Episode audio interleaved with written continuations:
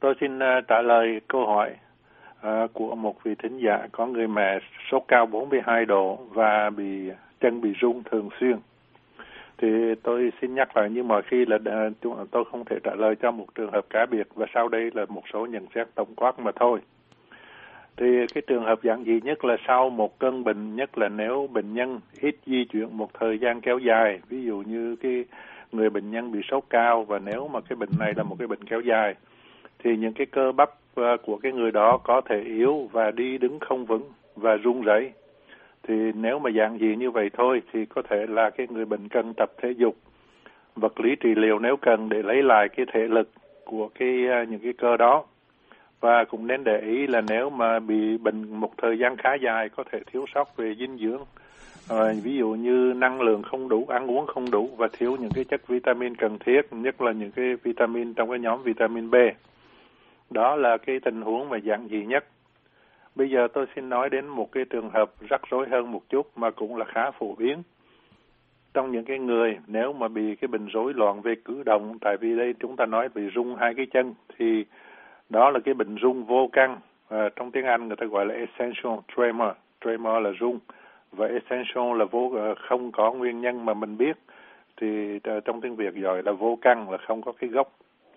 và thường thì cái hai chi trên cánh tay bị rung trong cái bệnh này lúc cử động làm một cái động tác nào đó chúng ta muốn nhúc nhích muốn cử động để làm một cái việc gì đó thì lúc đó hai cái cánh tay cũng rung. Và như là rung tư thế lúc cái người bệnh muốn giữ yên tay mình trong một cái tư thế nào đó thì họ cũng rung luôn. À, và một bên này có thể bị nặng hơn bên kia tuy nhiên cũng có người lại rung cái đầu có phải lắc lư cái đầu hoài và có người bị rung cái thanh quản thì cái tiếng nói họ cũng bị rung. Thì đương nhiên là có thể là rung hai chân luôn. Thì khá phổ biến và tính ra cứ một ngàn người thì có một uh, người uh, có thể có từ 3 đến 50 người bị uh, bệnh này và lúc uh, có thể nặng và có thể nhẹ. Và trong gia đình có thể có những trường hợp bệnh khác nghĩa là những cái người khác mà có bệnh giống như vậy thì lúc đó chúng ta gọi là cái bệnh uh, ờ, rung vô căn mà theo gia đình familial essential tremor. À, nhiều khi mà có nhưng mà mình không có để ý đến vì đây là một cái bệnh di truyền thì uh, gen gây ra bệnh này là gen trội có nghĩa là chỉ cần cha hoặc là mẹ có cái bệnh mà rung vô căn này thì là con cái có thể bị bệnh.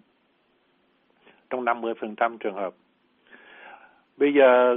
nếu mà cái người bệnh đó chúng ta không có biết người hỏi đây người mẹ của vị thính giả đây bao nhiêu tuổi nhưng mà đối với cái người lớn tuổi thì rung là một cái triệu chứng chính của cái bệnh Parkinson. Tuy nhiên thường thì cái bệnh Parkinson nó rung lúc mà cái người bệnh họ nghỉ ngơi. Có nghĩa là ví dụ ờ, người đó để cái chân nằm yên thì không sao nhưng mà lúc họ muốn cử động cái cái chân thì họ cái chân đó rung. À, nó cái lúc mà để yên thì nó rung nhưng mà lúc mà cái người bệnh xin nói lại lúc mà cái nghỉ ngơi lúc hai cái chân yên á thì cái người bệnh họ bị rung. Nhưng mà lúc mà họ muốn cử động á, thì cái nó là bớt rung lại. Trong lúc cái người bệnh nhân essential tremor mà chúng ta vừa bàn thì nó ngược lại. Khi mà họ để cái chân yên không có thì họ không có rung. Nhưng mà lúc họ cử động thì họ lại rung và các hệ triệu chứng khác của cái bệnh Parkinson là cái chứng cơ uh, uh, cơ nó bị cứng rigidity và đi đứng bất thường và cử động chậm chạp thì uh, thì đó thì, thì chúng ta không có nói chi tiết ở đây nhưng mà đó là một cái chuyện mà chúng ta phải nghĩ đến. Tuy nhiên những cái nghiên cứu mới đây cho thấy hai cái bệnh này thì nó có thể liên hệ với nhau. Ví dụ những cái người bị essential tremor thì có khả năng cái người trở thành Parkinson nhiều lần hơn so, so với những cái người bình thường. Bây giờ chúng ta nói đến một cái khả năng thứ tư là một số người họ bị tổn thương cái dây thần kinh. Thì cái tổn thương dây thần kinh là những cái uh, dây thần kinh mà nó điều khiển cái chuyển động cơ bắp thì có thể gây ra làm cho uh, chân nó run rẩy. Một số điều kiện gây tổn thương thần kinh như là một số người bị bệnh tiểu đường thì những cái dây thần kinh họ bị bệnh theo. Bệnh đa sơ thần kinh là những có những cái tổn thương ở trong bộ óc của họ hay là có những cái khối u hay là những chấn thương và cái tổn thương thần kinh nó có thường thường là nó đi à, kèm theo với những cái triệu chứng khác như là cái người bệnh cảm thấy đau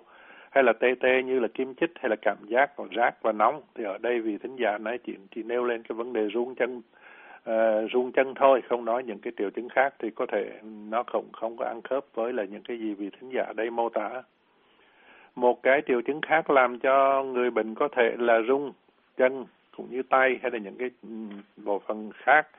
là cái bệnh cường giáp. Có nghĩa là cái tuyến giáp là cái tuyến mà nội tiết, nó nằm ở cái cổ chúng ta. Một số người người ta có cái bướu của tuyến này thì nó giống như là một cái cái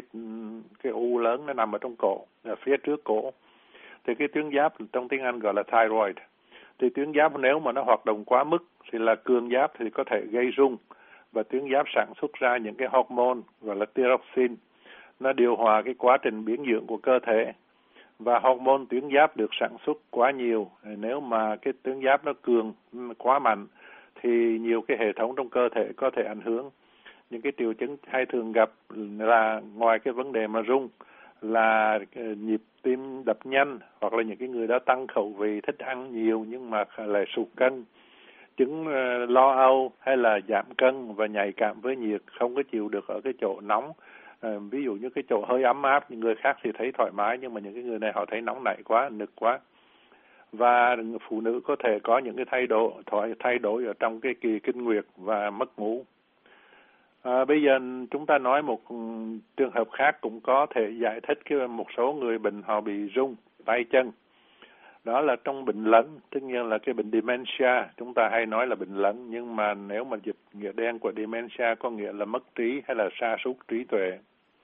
thì cái người bệnh lẫn để họ đi đôi với cái tổn thương não ở trên, có những cái tổn thương ở trong cái não bộ của họ. Và những cái tổn thương đó nó tiến triển, có nghĩa là càng ngày nó càng nặng ra. Và cái bệnh này nó có thể ảnh hưởng đến hầu hết mọi khía cạnh của cái chức năng não. Và kể những cái chức năng mà chúng ta đang bàn ở đây là chức năng về chuyển động, có nghĩa là về cái movement, về cái nhúc nhích của cái um,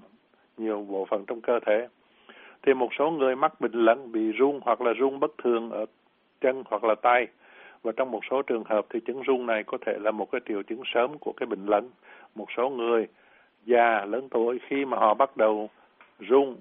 thì có nhiều khi đó là cái triệu chứng đầu tiên mà mình nhận xét được là họ đã bắt đầu cái bệnh lẫn là bệnh dementia.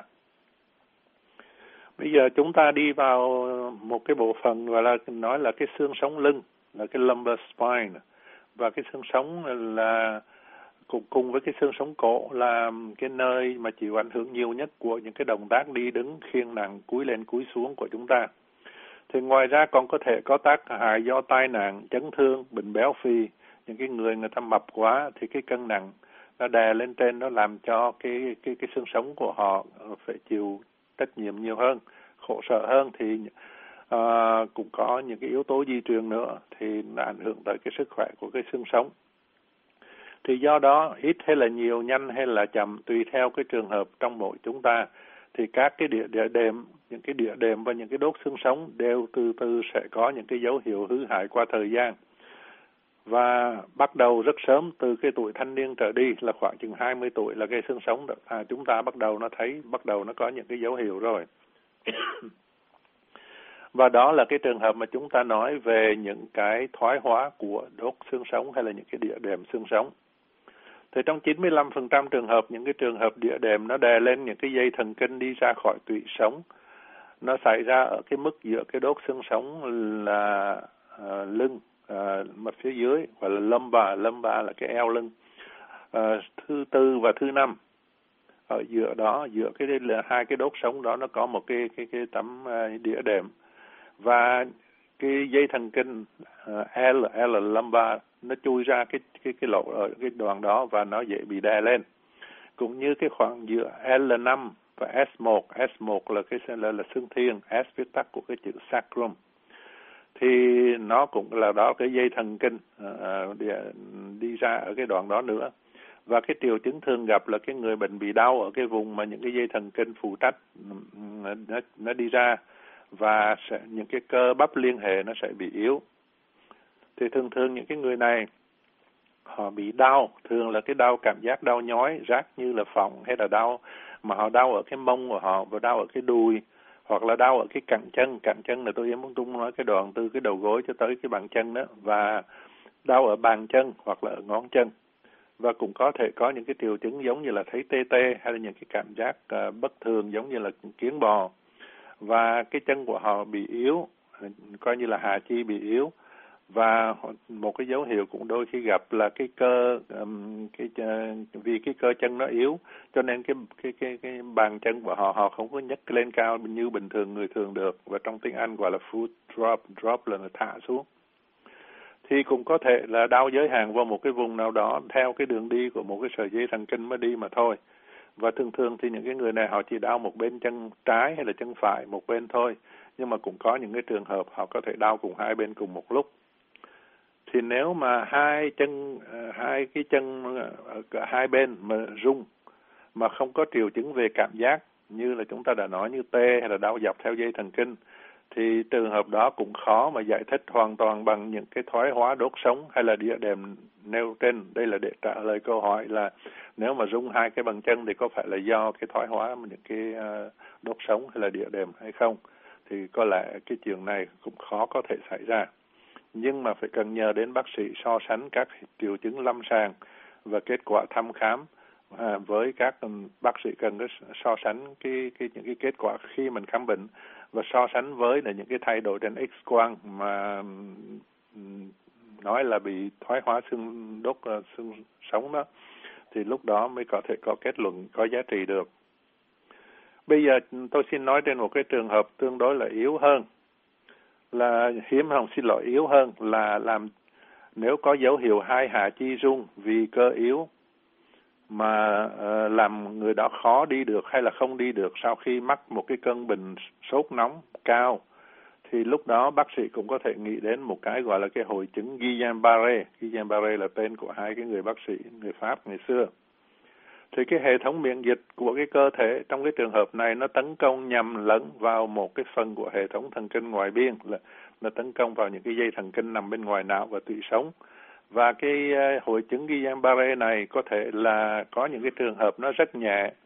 Bệnh nhân chỉ thấy hai chân yếu nhẹ trong thời gian ngắn ví dụ cái người đó họ bị như bệnh cúm hay là một cái bệnh sốt gì đó. Rồi trong chừng à, một thời gian sau họ bị yếu hai cái chân mà họ không có biết là cái họ bị ờ, hội chứng uh, Guillain-Barré và nhưng mà cũng trường hợp nặng thì nó có thể nguy hiểm đến tính mạng là ví dụ như trường trường hợp khi cái tê liệt đó nó tỏa rộng ra và khiến người bệnh họ không có tự mình thở được là vì những cái cơ um, cơ mà để giúp cho họ thở nó cũng bị liệt theo. Thì cũng may là hầu hết bệnh nhân cuối cùng sẽ được hồi phục và ngay những cái trường hợp mà hội chứng Guillain-Barré nặng nhất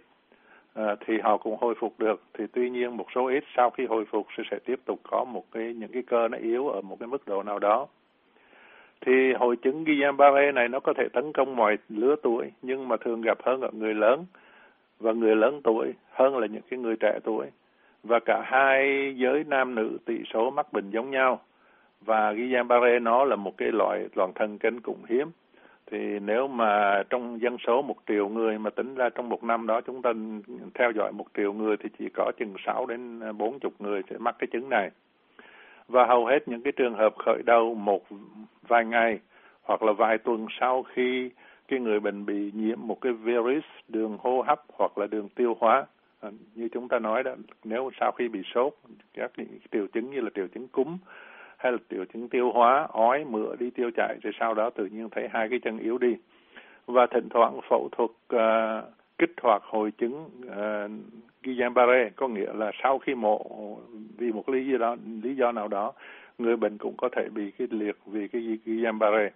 Và trường trong một số trường hợp hiếm thì sau khi chích ngừa vaccine cũng có thể làm tăng cái nguy cơ bị hội chứng Guillain-Barré và gần đây thì một số quốc gia trên toàn thế giới đã có báo cáo là cái tỷ lệ mắc Guillain-Barré nó tăng sau khi uh, cái nhiễm virus Zika. Cái virus Zika là chúng ta nói về cái virus này rất nhiều trong chừng một hai năm trước. Thì cái, à, tôi chỉ nêu lên những cái chuyện có thể xảy ra ở một cái người yếu mà rung hai chân. Nhưng mà hy vọng là cái trường hợp mà dạng duy nhất trong cái trường hợp này là bệnh nhân trường hợp thứ nhất là nếu mà bệnh nhân chỉ bị nóng sốt rồi bị bệnh đi di chuyển ờ, khó di chuyển sau một thời gian kéo dài thì có thể chúng ta chú ý đến cái vấn đề tập ờ, thể dục và vấn đề dinh dưỡng để cho bệnh nhân lấy sức lại. Còn ngoài ra những cái khả năng mà chúng ta vừa nêu ra thì nó đi rắc rối hơn và có thể uh, cần phải bác sĩ uh, nghiên cứu kỹ thì mới tìm ra được ra một cái định bệnh chính xác cho bệnh nhân và tôi xin nhắc lại um, tất cả những cái vấn đề tôi vừa nói chỉ có tính cách thông tin mà thôi và tôi xin chúc bình nhân may mắn xin cảm ơn Cảm ơn bác sĩ Hồ Văn Hiền. Chúng tôi cũng xin cảm ơn thính giả đã tham gia chương trình hỏi đáp y học này. Quý vị có thể xem và nghe lại các bài giải đáp trên mạng Internet ở địa chỉ voa tiếng Việt.com.